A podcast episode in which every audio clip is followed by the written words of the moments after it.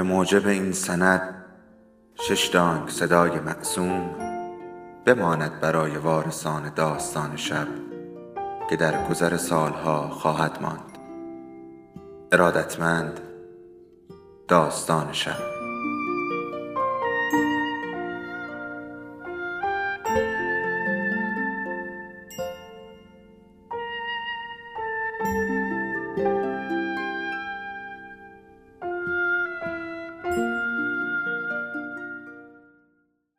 یکی بود یکی نبود.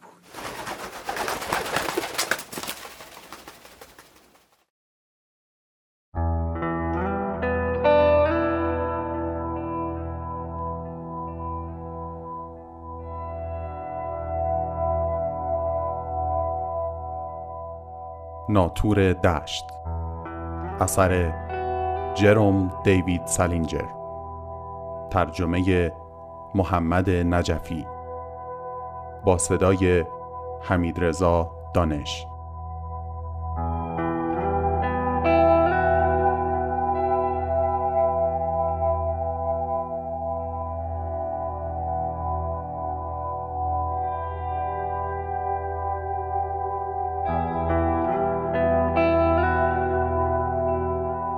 فصل هشتم.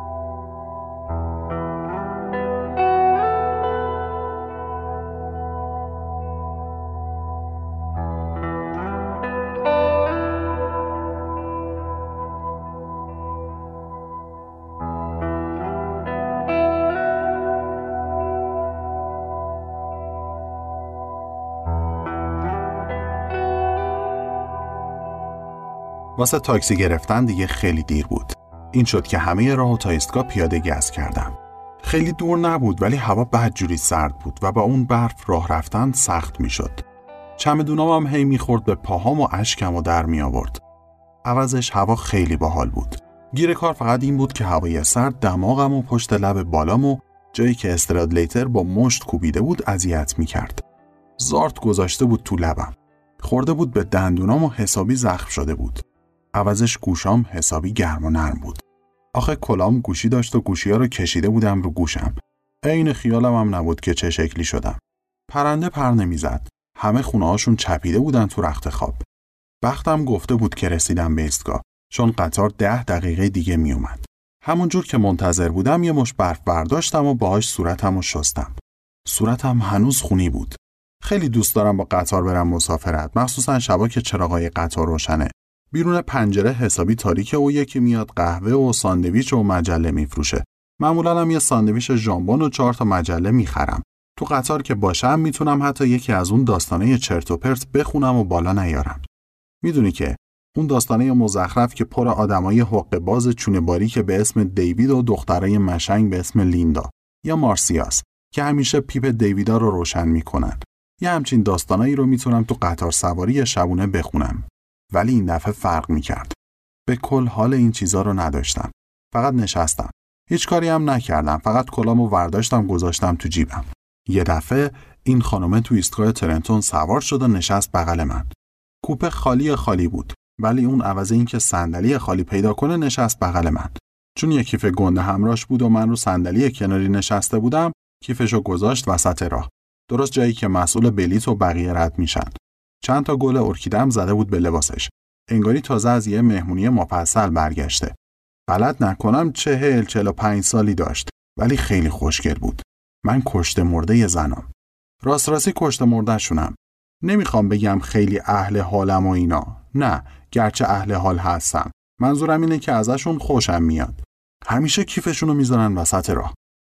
به هر حال همینجوری نشسته بودیم که یه دفعه گفت ببخشین اون علامت دبیرستان پنسی نیست؟ داشت به چمدونام نگاه می‌کرد که گذاشته بودم بالا سرم. گفتم چرا خودشه؟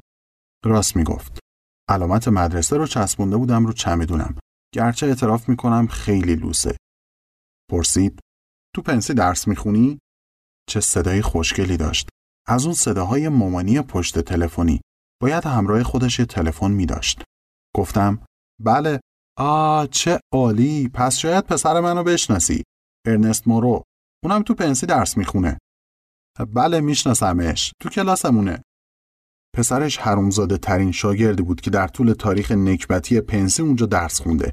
همیشه بعد همون تو راه رو دنبال بچه ها می‌کرد و با حوله کهنه خیسش می‌زد در باسن بچه ها. دقیقا یه همچین بچه ای بود. خانم گفت آ چه خوب. لحنش ولی لوس نبود. فقط داشت ادب خرج می‌کرد. گفت باید به ارنست بگم که ما با هم آشنا شدیم. اسم چیه عزیزم؟ گفتم رودولف اشمیت.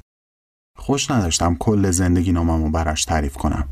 رودولف اشمیت اسم خدمتکار خوابگامون بود. پرسید از پنسی خوشت میاد؟ پنسی بد نیست نمیشه گفت خیلی عالیه ولی مثل همه مدرسه های دیگه خوبه بعضی معلماش خیلی جدی و وظیفه شناسن ارنست خیلی پنسی رو دوست داره بله می‌دونم. بعد شروع کردم به شعر بافتن. خودشو خیلی خوب با هر چیزی تطبیق میده. خیلی خوب. یعنی می‌دونه چطوری باید خودشو با محیط سازگار کنه. پرسید. جدی؟ فکر می‌کنه می‌دونه؟ خیلی علاقه من شده بود. گفتم. ارنستو میگین؟ خب بله. بعد دستکشش رو در آورد. پسر کلی جواهر به انگشتاش زده بود. گفت. از تاکسی که پیاده می شدم یه ناخونم شکست. به من نگاه کرد و لبخند زد. لبخندش خیلی قشنگ بود. بیشتر مردم یا اصلا بلد نیستن لبخند بزنن یا یه لبخند کریه تحویل آدم میدن. گفت من و پدرش خیلی براش نگرانیم. اسم می‌کنیم زیاد اجتماعی نیست. منظورتون چیه? خب اون پسر حساسیه. هیچ وقت چندان با پسرای دیگه معاشرت نداشته. شاید جدیتر از سنش رفتار می‌کنه. حساس. این دیگه از اون حرفا بود. این پسر مورا همونقدر حساس بود که کاسه توالت. یه مدت خوب براندازش کردم. به نظرم خر نبود. گمونم خودش خوب می‌دونست مادر چه حرومزاده ایه ولی راحت نمیشه تشخیص داد. منظورم از مادر آدم هست. همه مادرها یه کمی خل تشریف دارن گرچه از مادر مورو خوشم اومد. بعد نبود. پرسیدم سیگار می‌کشین؟ نگاهی به اطراف کرد گفت فکر نمی کنم اینجا بشه سیگار کشید رودولف. رودولف. ذوق کردم. گفتم مسئله ای نیست تا کسی سرمون داد نزده می‌تونیم سیگار بکشیم یه سیگار ازم گرفت و براش روشن کردم موقع سیگار کشیدن خوشگل به نظر می اومد دودو می‌داد تو ولی مثل بیشتر زنای همسنش با ولق قورتش نمی‌داد خیلی جذاب بود راستشو بخوای خیلی هم هوس انگیز بود. یه جور عجیبی داشت نگاه می‌کرد. یه دفعه گفت شاید اشتباه می‌کنم عزیزم ولی انگار بینید داره خون میاد. سرمو تکون دادم و دستمالم از جیبم درآوردم. گفتم یک گوله برف خورد تو بینیم یکی از اون محکماش. می‌شد بهش بگم چی شده ولی خیلی طول می‌کشید. اما داشت ازش خوشم میومد. داشتم پشیمون می‌شدم که چرا بهش گفتم اسمم رو دلفش میته. گفتم ارنی نازنین یکی از محبوب ترین بچه های مدرسه است. می‌دونستین؟ نه نمی‌دونستم. سر تکون دادم. خیلی طول کشید تا همه بشناسنش. پسر عجیبیه. خیلی عجیب. یه جورای عجیبه. منظورمو که می‌فهمین. مثلا دفعه اولی که دیدمش فکر کردم خیلی از خود راضیه. ولی نیست. شخصیت به خصوصی داره که طول می‌کشه آدم بشناستش. خانم مرو هیچی نگفت. ولی پسر باید میدیدیش. رو صندلی میخکوبش کرده بودم. این مادرها همیشه دوست دارن از بچه های اون چنونیشون تعریف کنی. بعد یه دفعه باز شروع کردم به شعر بافتن. پرسیدم براتون از انتخابات گفته؟ انتخابات ارشد کلاس. سر تکون داد که یعنی نه. مسخش کرده بودم. خب ما از ارنی خواهش کردیم ارشد کلاس بشه. یعنی همه به اون رأی می‌دادن. اون تنها کسی بود که از عهدهش برمیومد. پسر جدی داشتم مزخرف می‌گفتم. ولی این پسر هری فنسر انتخاب شد. چرا؟ واسه اینکه ارنی خودشو نامزد نکرد. آخه خیلی خجالتی افتاده است. پسر قبول نکرد. واقعا که خیلی خجالتیه. باید کمکش کنین از این حالت در بیاد. نگاش کردم. از این قضیه به شما هیچی نگفت؟ نه، چیزی نگفت. سر تکون دادم.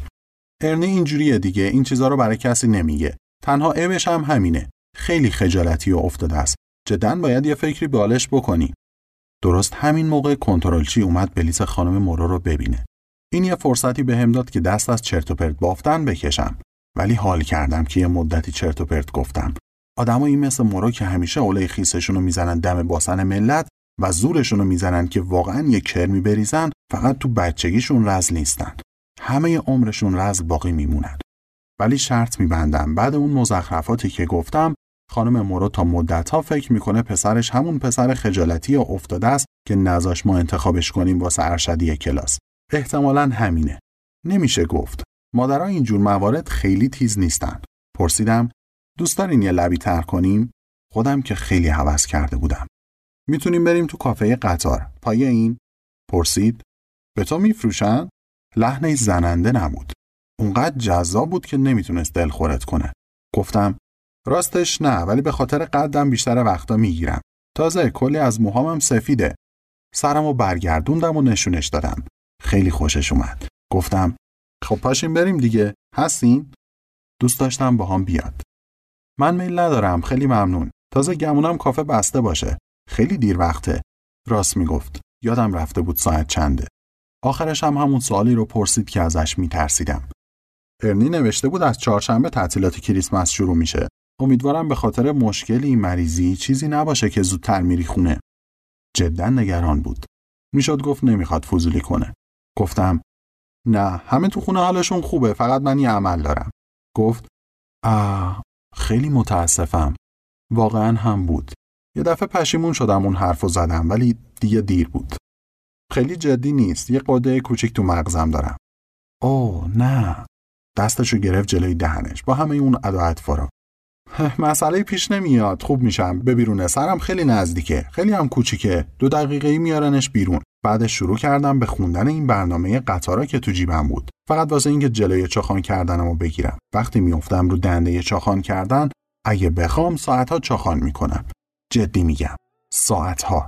بعد اون دیگه خیلی حرف نزدیم. اون شروع کرد به خوندن این مجله مد وگ. منم یه مدتی بیرون پنجره رو نگاه کردم. تو ایستگاه نیویورک پیاده شد. برام آرزوی سلامت و موفقیت کرد. همش رودولف صدام می‌زد. بعد دعوتم کرد تابستون برم دیدن ارنی تو گلوستر ماساچوست. گفت خونشون لب دریاست و زمین تنیس هم دارن. ولی من ازش تشکر کردم و گفتم با مادر بزرگم دارم میرم آمریکای جنوبی که از اون دروغای شاخدار بود. چون مادر بزرگم به ندرت حتی از خونه میاد بیرون. مگه اینکه بخواد اصری بره تئاتری سینمایی جایی. ولی من حاضر نبودم حتی از زور بیچارگی هم شده بازم این حرومزاده مورو رو ببینم.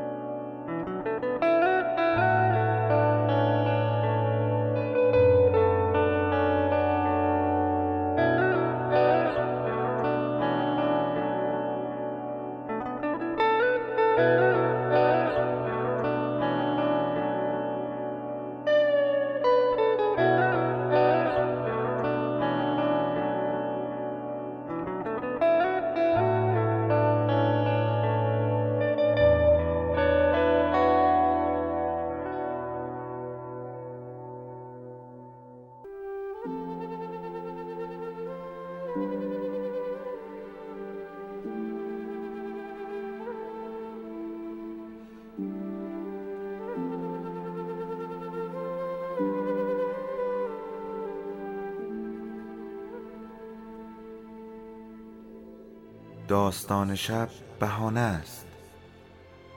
برای با هم بودن دور هم نشستن شنیده شدن.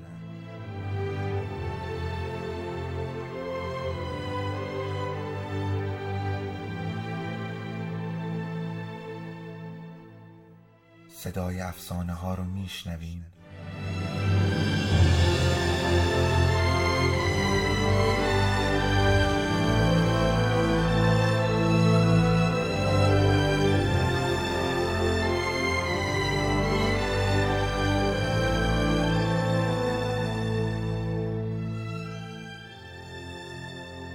شبتون بخیر.